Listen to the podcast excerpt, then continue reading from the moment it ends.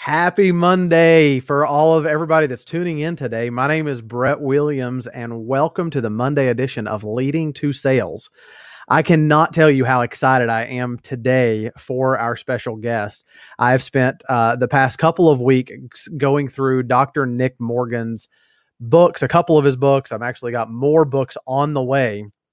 And here is the reason that I am so excited to share him with you just to kind of give you a quick picture of who Dr. Nick Morgan is. He is known as one of America's top communication speakers, theorists, and coaches. He's a passionate teacher. He's committed he, he is committed to helping people find clarity in their thinking and ideas and delivering them with panache. Now here's the the the thing to give you just a brief picture. He has been commissioned by Fortune 5 by excuse me, by Fortune 50 companies to write for many of their CEOs and presidents. He's coached people to give congressional testimony, no pressure, right? To appear in the media and to deliver unforgettable TED Talks. He's worked with a lot of political and educational liter- leaders, and he's found himself spoke, speaking at conferences and moderating panels at venues around the world. During this last election cycle, he actually provided expert commentary on the presidential debates for CNN. Now, his most recent book, Can You Hear Me, that was actually released pre coronavirus pandemic, cannot be a more appropriate book for leaders and for all of us uh, people that are just in the marketplace on a regular basis to read. And I will talk a little bit about that today. We'll talk some about why I love his work so much. And we will be back with Dr. Mor- Nick Morgan right after this. Welcome to the Leading to Sales podcast. Every week, we're bringing you leadership, sales, and marketing strategies to help you move your business forward. Here's our host, internationally known sales and marketing leader, Brett Williams.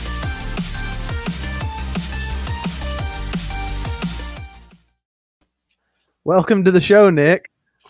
Brett, it's great to be here. What fun! I'm looking forward to this uh, these next few minutes.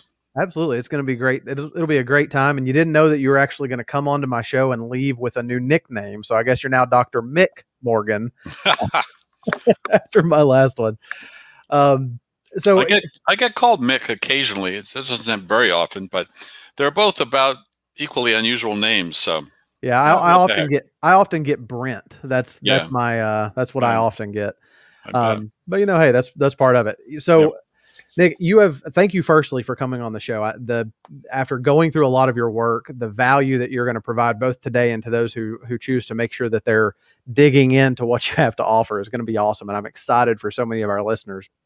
My pleasure. But tell us just a little bit about your backstory. I know you've got a very unique origin story um, that I read about and and you shared a little bit with me. So I would love just to share with people kind of where you come from, who you are, and what you've got going on right now.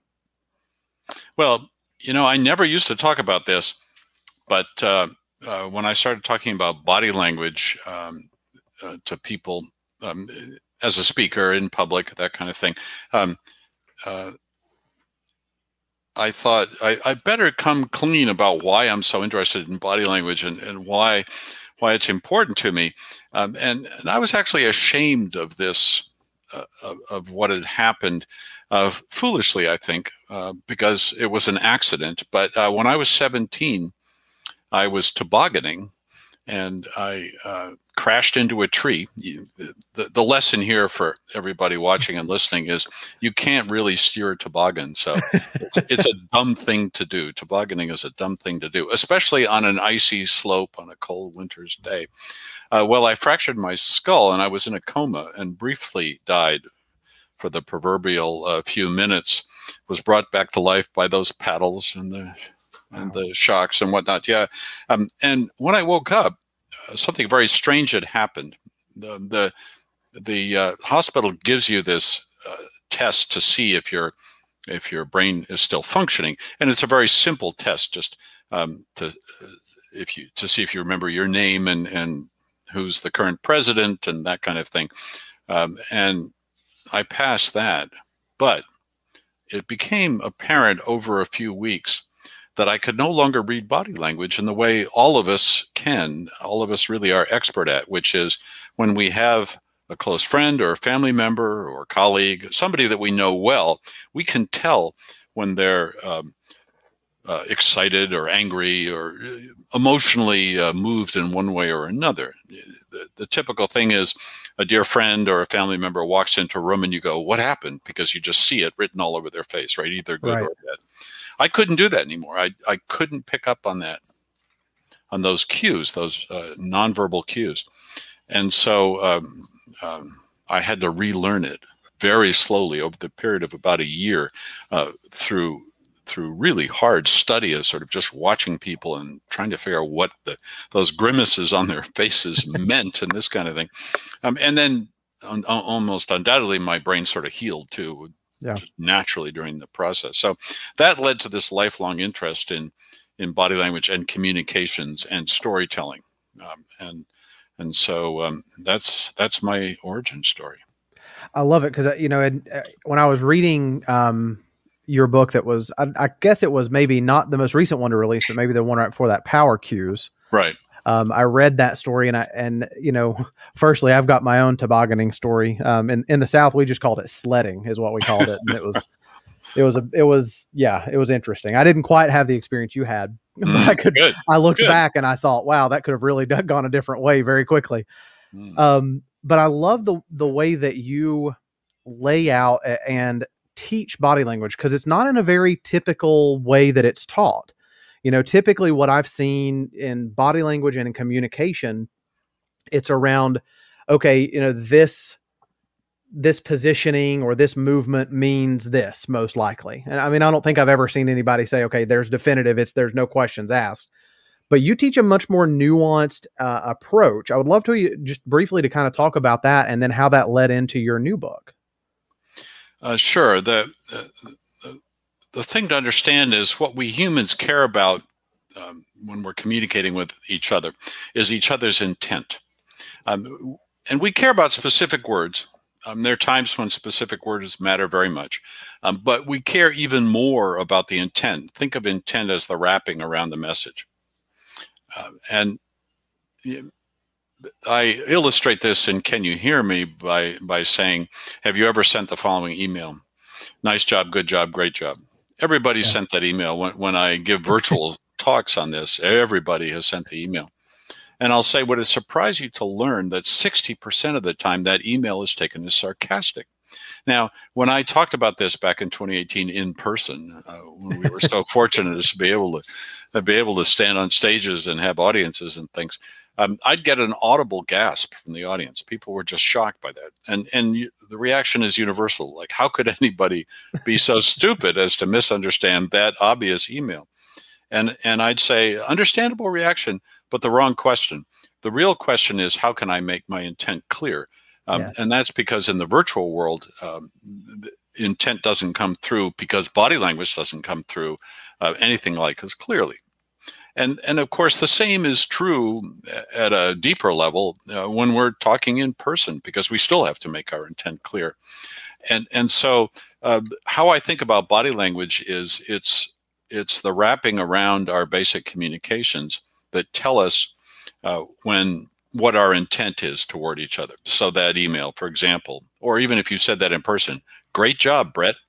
If I say great job, Brett, and look serious when I and meaningful and authentic when I say it, then you're going to take it one way. If I go, great job, Brett, you know, then you're going to react in a different way. So that shows how important intent, intent is because it gives a completely different meaning. Um, every communication is always two conversations. That's the way I think of it. Um, one conversation is the content, the other conversation is the body language. And when those two are aligned, you can be an effective communicator and your message comes through. When they're not aligned, what happens is that the body language trumps the content every time. And, and that sounds surprising, but it's actually just basic common sense when you think about it. If if you saw a speaker on a stage, let's all cast our minds back when that was still possible. Right? Way back when. Way back when, right? And and and the speaker kind of totters out there with slumped shoulders and downcast uh, head and looks kind of sad, and then says, "What a lot of speakers start speeches with. Don't do this, by the way. Um, I'm really excited to be here." Right? Which would you believe, the body language or the the uh, content? I'm really excited to be here. Of course, in that situation, you believe the body language. That's yeah. what I mean. And so if you start with that, then you say, okay, when is the body language supporting what we're saying? When is it undercutting what we're saying? Those of us who want to take charge of our communications and be effective at it, of course, we want to think about how do we make our body language support what we're saying so we can be effective communicators. That is awesome. And that's so I, I want to ask one more question around body language because I, mm. I, want to make sure to highlight this. And then I want to bridge to Can You Hear Me? Because the, the power in this Can You Hear Me book, I think, is really so needed right now. Um, you know, you talk about the, and I'll be darned if the question didn't just leave. The just pause for a second. Fun. Exactly. It'll come to you. It'll come to you when you're talking about the body language mm. um, mm. and and you're talking about that congruency one of the things that i've noticed and i've noticed this in myself because i've i won't say i've studied body language because i i definitely don't have the credentials that you do in body language but i've read several books about body language mm. and i've often found myself in the place even when i'm in intrapersonal communications much less business where a good portion of my conscious mind is taken up in the positioning of my body language. Okay, am I mm. putting my hand over my mouth while my wife is speaking? Because mm. my wife, being uh, you know a, someone who has a psychology background, often be like, okay, well, what is it that you're not wanting to say? and so Tough. I find, uh, yeah, I find my, it really is. I find myself really working sometimes to maintain the right body language, but you go into this subconscious, conscious, and then subconscious conversation in your book. And I would love for you to just expound on that just a little bit. Yeah, sure. So, the if you think of it as two conversations, then uh, the question becomes what's what's the difference between the two conversations and how can I align them? And what's interesting is uh, when I ask most people, like, how much uh, time do you spend if you're getting ready to give an important speech, a presentation, or you're going into an important meeting? How much time do you spend thinking about um, the content versus the body language. Um, most people are not thinking about as much as you are. They'll say typically 95% content, 5% body language, or even 100%, 0%. And that's right. because our brains are designed to make body language unconscious and out of reach of our normal conscious thinking. It takes an effort. We don't care about the body language per se. So if somebody's coming at you, shaking their fist at you, you're not going to go, hmm, interesting shape of the fist, interesting way in which it turned. No, you don't care about that. What you care about is the intent. Is this guy crazy? Is he going to hurt me? What's going on here?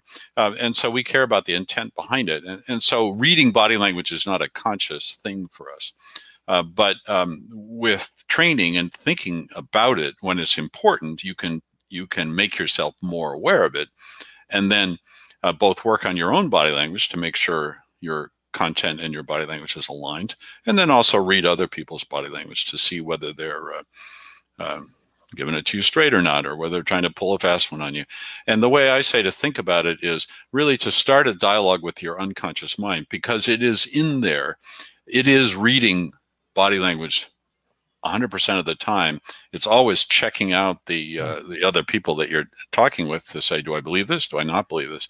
And so if you start that conversation with yourself if you say what's important here?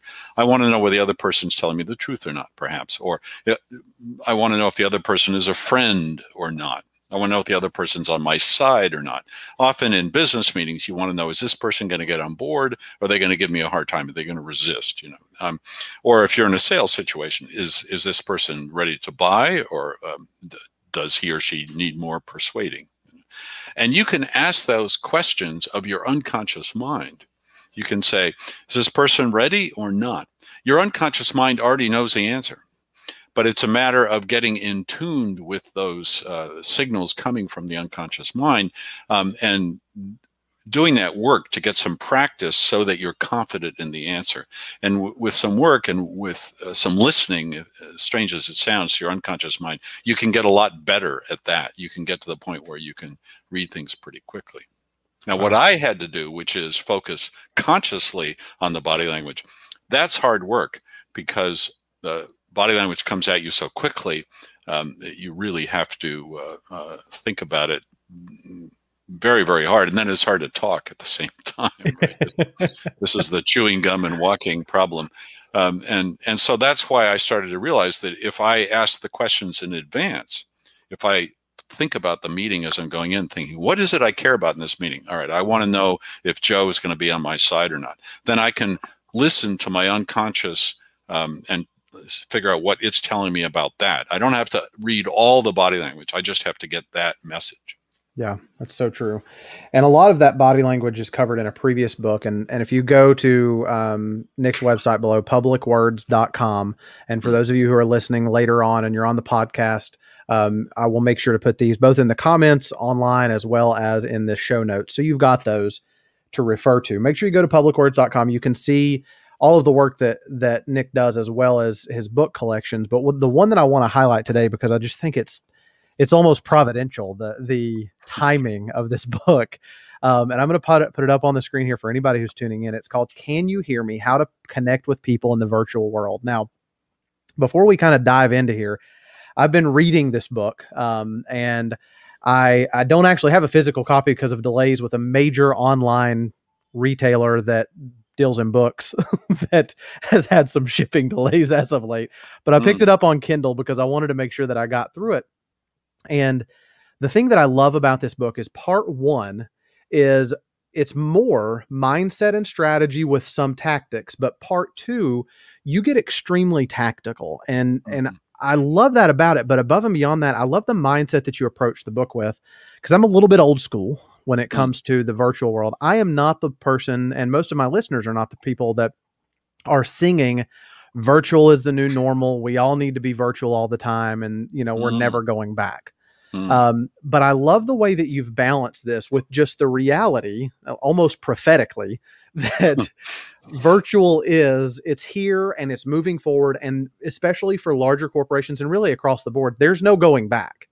But to some degree, the you you look at it from from identifying i don't want to say identifying i guess recognizing some of the inherent lacks and hmm. and mm. downfalls of virtual while still balancing this okay it's here so how do we address it so i would love for you to kind of just talk briefly about can you hear me and um, talk some about what inspired you to write this even well before we are now in the middle of a global or hopefully towards the end of a global pandemic yes let's hope so uh, I, I was inspired to write it because I was going around the world talking about body language and storytelling.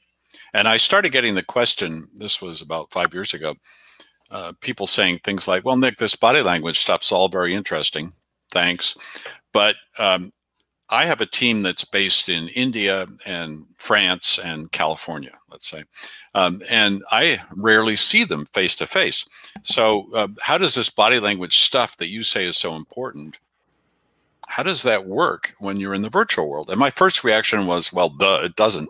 And I thought, that's not good enough for a supposed expert on communications, right? I got to do better than that. So I started doing the research. And what I found really surprised me.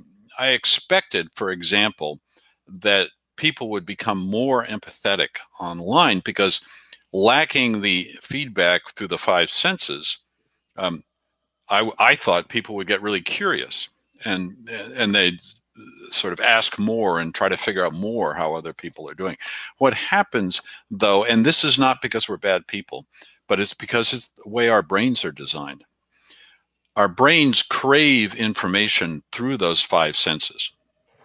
And so when you say, nice job, Nick, I immediately want to know, are you being sarcastic? Are you being straightforward?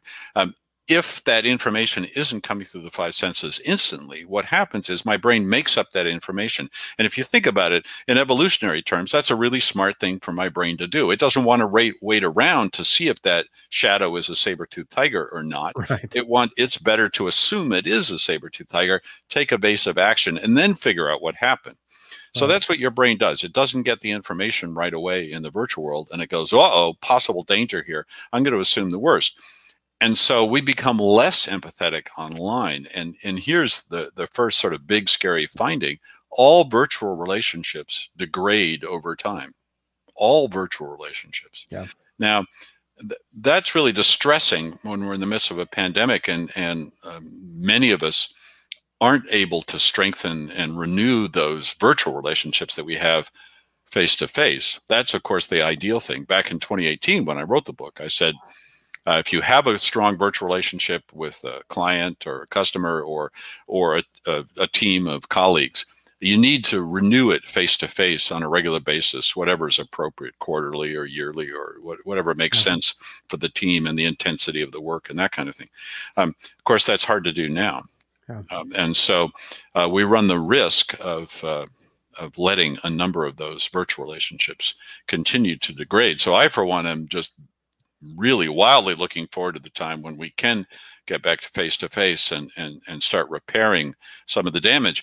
And and the way to understand this, it might be helpful just to give a quick illustration. Yeah. Um, the if you think about the the typical team of colleagues who work in a company. Um, they would have gotten together face to face, let's say on a weekly basis pre pandemic. During the pandemic, they've taken to having those meetings on Zoom, or perhaps they've had audio uh, meetings. Either one, what happens is, uh, let's say Brett is talking away. Um, on let's let's say it's an audio conference. So you're you're chattering away, and you come up with what you think's a brilliant idea, and you finally pause for breath. Um, and what happens is uh, the you wait for a response and there's silence yeah. Now what's happening? You know consciously people are lunging for the mute button and they're coming back from the bathroom or wherever they were right, right. especially on audio conferences. Um, and and and they're trying to think of what to say and so there's going to be a little pause. Now when it's face to face what happens when you when you stop like that and wait for a response is you get an instant response. We can't help it. Our eyes widen, we smile, we nod, we frown, we lean back, we cross our arms, whatever our reaction is, we make it clear instantly in terms of body language. Online, there's this slight delay. Now, remember, your assumption in that slight delay is, whoops, they hate me, or I blew it, or yeah, they're uh, they're bored, or they've checked out, or nobody's paying attention, or it was a dumb idea. You cannot because of the way you're wired, make a positive assumption in that moment. Yeah. And the same thing happens on video. On video, you can see the other people, but there is a slight delay just because of the way video and audio are transmitted over um, over video conferences. Um, there's a slight delay between the two, so you still get that little bit of a delay, uh, and the result is again that we assume the worst. Yeah. Um, and so that's the the problem, uh, and that's why these things, even with the best of intentions, even with everybody doing their darndest to be positive and and uh, keep the the good times rolling, uh, the, the, virtual relationships degrade over time. Yeah, and I, I think it's you know you you talk about and can you hear me? You talk about the impacts of virtual on attention spans and on engagement because i mean you know i think you specifically walked through you know what i've seen many times, both in myself sometimes as well as in um, colleagues or people that I've I've worked with, where you've got that. It's very difficult to focus in hmm. um, when you're in a virtual world because you're not getting that. I, I, would almost call it, but not quite, biochemical feedback. You know that yeah. that direct hu- human to human, and so when we're in this this world that we're in right now, this pandemic world, and, and while we're hopefully on the tail end of it, we're still probably going to be looking at this for at least another six to maybe uh, god forbid 12 months. Yeah. What are what are some tips and tricks? And and by the way before he goes into this i want to mention if you've not already picked up this can you hear me book if you don't read the book at all and all you do is go through this book and go through the checklists and the cheat sheets that Nick has provided, it will be mm. worth every penny you spend on it. Okay. Um, I've literally gone through and been highlighting these things, and I'm like, I've got to make like note cards or printouts of these because it's just so, so, such money for lack of a better mm. term. It's just, it's so poignant and it's so pointed of how you can communicate more effectively. But what are some tips that you could say? And we'll, we'll approach this from two audiences.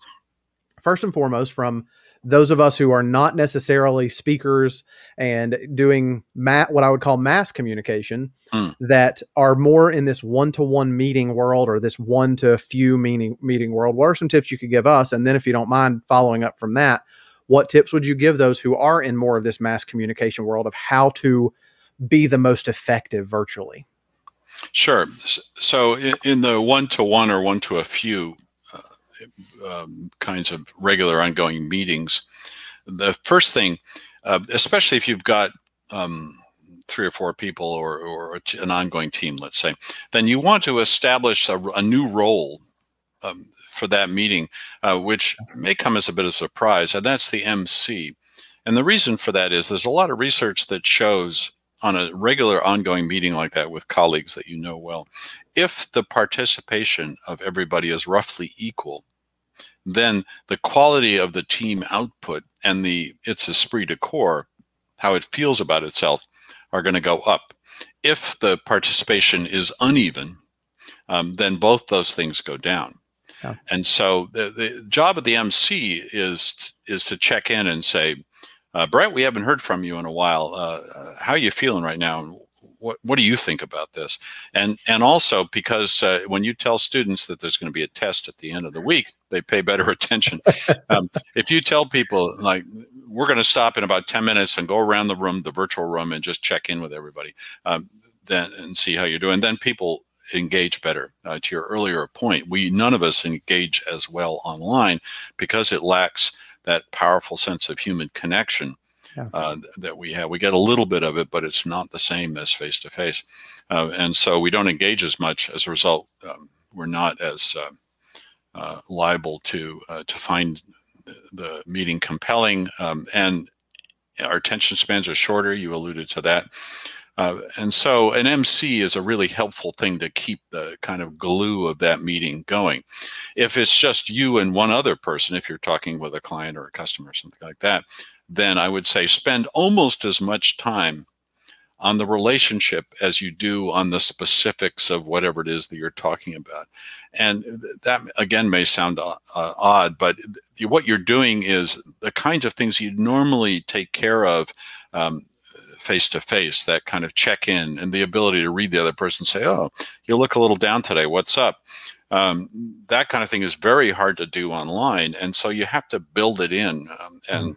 and keep stressing, uh, especially if, if it's a boss uh, worker relationship and the boss has to deliver bad news.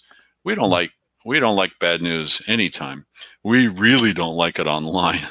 and so you've got to do the classic, uh, you know, um, uh, good news, a little bit of bad news, and then more good news kind of sandwich uh, yeah. in, order, in order to make it palatable. But the, the real thing to do is to focus on how much you value the relationship uh, because uh, what happens online is that uh, relationships get more fragile. And we tend to read inconsistency as a breakup of the relationship. Yeah. And what do I mean by that? If you meet somebody face to face, if they're having a bad day, you know them well already. You might cut them some slack because you can tell they're having a bad day. They're a little harried or, or they're tired or, or something. Online, um, we look for consistency. And when people are inconsistent, in other words, they're up and energetic and fun one day and a little tired and draggy and not as involved the next day, then we tend to think, oh, they don't value the relationship anymore. Yeah. And so the, the, the issue is you have to stress the the ongoing nature of the relationship, um, and be as consistent as you can. We humans are by nature inconsistent beings. Sadly, online is not the best place for us. Uh, but be as consistent as you can in the relationship, and especially in terms of the communication. Um, and if you're meeting somebody new online, and this is the biggest challenge for the pandemic, is establishing new relationships um, because you don't have that glue that you automatically get face to face to hold it together. Uh, but the thing to do there is to be very conscious of consistency. So uh, use uh, the same uh, number of communications. If you're going to communicate weekly, then keep doing it weekly. Don't suddenly speed up and do it every day or suddenly drop to every three weeks or something like that. You got to be consistent. And yeah. then um, and use as many of the channels as you can. Um, again, keeping it consistent. Um, and then don't suddenly change the tenor of the relationship. In other words, uh, we all know it's risky if you're a speaker to stand up and start with a joke because what if it falls flat? Yeah. Well, it's really risky online to suddenly start adding humor into a relationship that's brand new online um, a few weeks into or a few months into the relationship because uh, you can't read people as well as you can face to face. It's risky face to face. But online, boy, um, the, odds that the joke's going to fall flat or insult the other person or hurt their feelings is very high. Um, so don't uh, be very, very careful with humor in general, um, but also um, know your person really well uh, before you start trying to uh, mix up the communications. That's awesome. And uh, you know, before you you we kind of bridge over into the one to many side mm-hmm. of things. One of the things uh, uh, several months ago, I actually, uh, funny enough, I actually had my brother who is a real estate marketing expert down in the mm-hmm. Atlanta area. I had my brother on the show, and we mm-hmm. were talking about the future of marketing. And I just think this dovetails so much into your book and even what we've kind of briefly touched on today. I asked him what what he felt the future of marketing was going to look like, and he said, "I feel like we're entering the age of the empath." Mm. where the importance of empathy, both from a one to one as well as a one to many marketing standpoint, is going into a, a whole nother level. And I've told him I'm, I'm straight stealing that term. I'm going to have to title a book, The Age of the Empath. Mm. But I think that's one of the things that you talk about a lot in the book is, you know, when, when, how was it you said it? Inconsistency in an online relationship, we often view, view as a breakup. Mm-hmm. And this is I think that's often because we lack or we're lacking empathy. And you talk about that in your book. And, and that's, I've read both of them here very recently. So I'm not, can't remember if it was Power Cues or if it was Can You Hear Me? Hmm. But you talk about how that online relationship really kind of pulls back on that empathy, the, our general empathetic stance towards things. So, with that being the case, I know it's becoming increasingly difficult to maintain engagement and attention for those who are addressing the one to many audiences. You know, you've got webinar after webinar. I don't know about you, but I feel like every other day I'm getting five invitations to new webinars. Mm. and there's that Zoom fatigue that that people are experiencing, especially when they're where you are, where you're in that speaker uh, where you are often speaking to larger audiences. So, mm-hmm. what are ways that people can address that and work to connect that empathy, but as well as well as build that relationship from a one to many?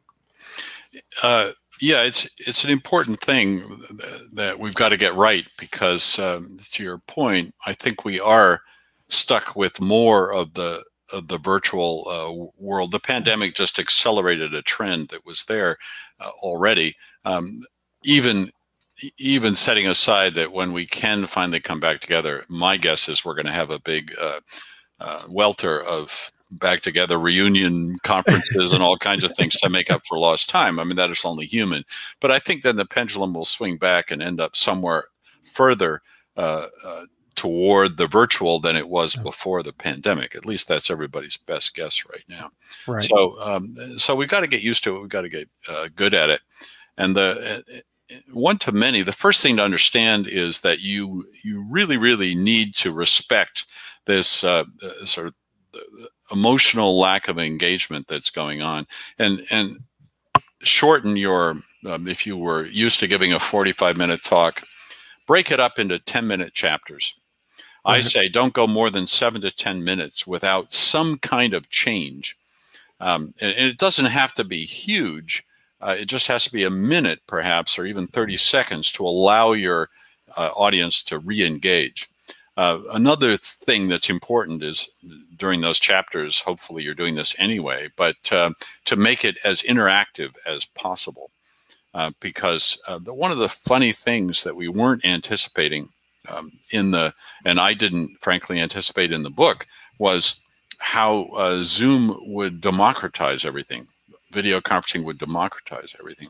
Um, the, the, the, as a speaker pre-pandemic, you walk out onto the stage you're six feet above the audience on that raised stage. You've got lights. You've got yourself on, on big screens on either side of you. Maybe you've got walk on music. Somebody introduces you and says you're great. All of that uh, tends to uh, elevate the speaker a little bit above the audience. Right? Yeah. Um, on on video conferencing, we're all just nodes on a computer. Yeah. And whoever shows up on the screen is just the last person talking.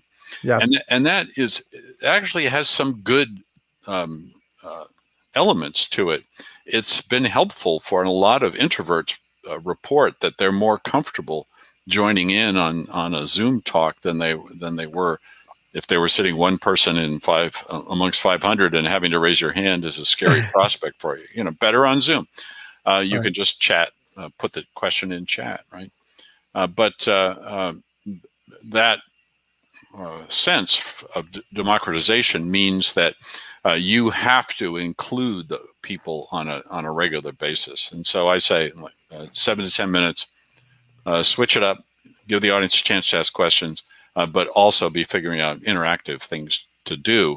Um, all of that's going to help bring people in. The other thing you have to think about is good storytelling, because we humans, even in person, are not very good at remembering lists of things.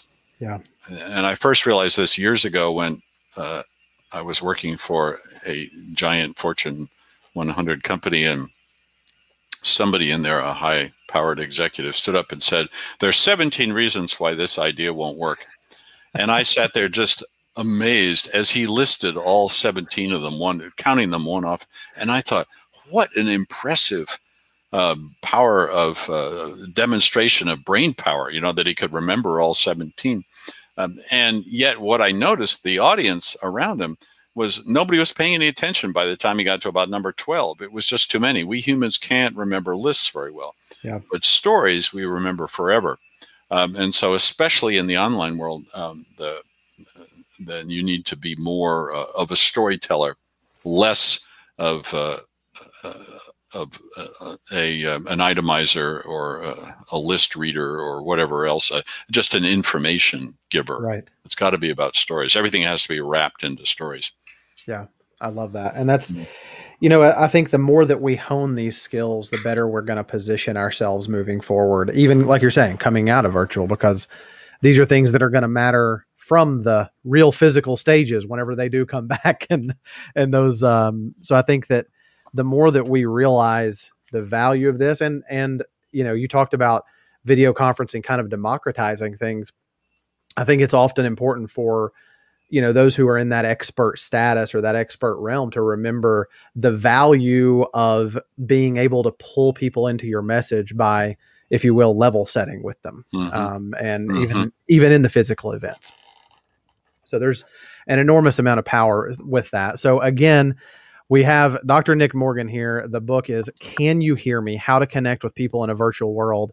Um, I cannot recommend that you pick up um, Nick Morgan stuff enough. Um, the the mindset and thought process behind what went into this book has been what, in my opinion, is the one of the most valuable and should be almost your virtual Bible right now um, hmm. because you need it. We all need it because when he goes into a lot of the details of what what we are missing in our communication online, um, uh, you know, it convicted me. I was as I was reading, and I was like, oh, you know, reading about the sixty percent, you know, not really receiving nice job the right way and things like that, and he the again the tactical lists that he goes into just in the checklists and the cheat sheets and the cheat guides on them um, are absolutely worth it. So, Nick, tell us how people can reach out to you, how they can get in touch with you, um, and where they can. Where's the best place to seek you out?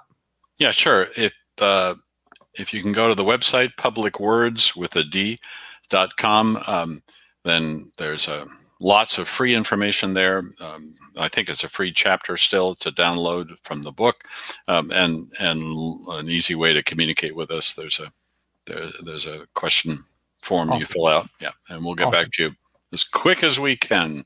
awesome. Well, again, thank you so much, Nick. I appreciate I really appreciate you for coming on the show. I know people are going to get an enormous amount of value from this and when they pick up your book, they're going to see why I'm now a raving fan of mm-hmm. your work and can't wait for more of your work to come in. So, um, if you will hang out for just a minute, I'll go ahead and close this out, um, and then we'll roll from there. Thank you, Brett. Thank you thank so you. much. Absolutely. So, again, thank you all who tune in every week. I know many of you are catching the replay of this.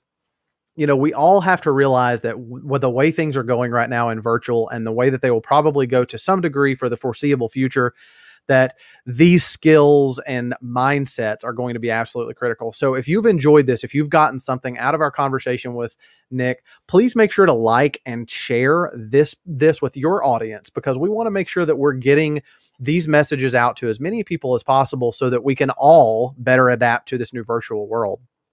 With that, we will be live again this Thursday. That's this Thursday. That is March the 18th. And we are going to be live with Paul Daniels. And I will go into a lot of who Paul Daniel is. Paul Daniels is later on, but we are going to be talking about the power of peripheral thinking. So if you have if you've never heard of peripheral thinking, make sure you look it up and we will be live with him this coming Thursday, that is March the 18th at 3:30 p.m. Eastern. I look forward to talking to you then and until then, I'm just here to keep reminding you either give value or just don't bother.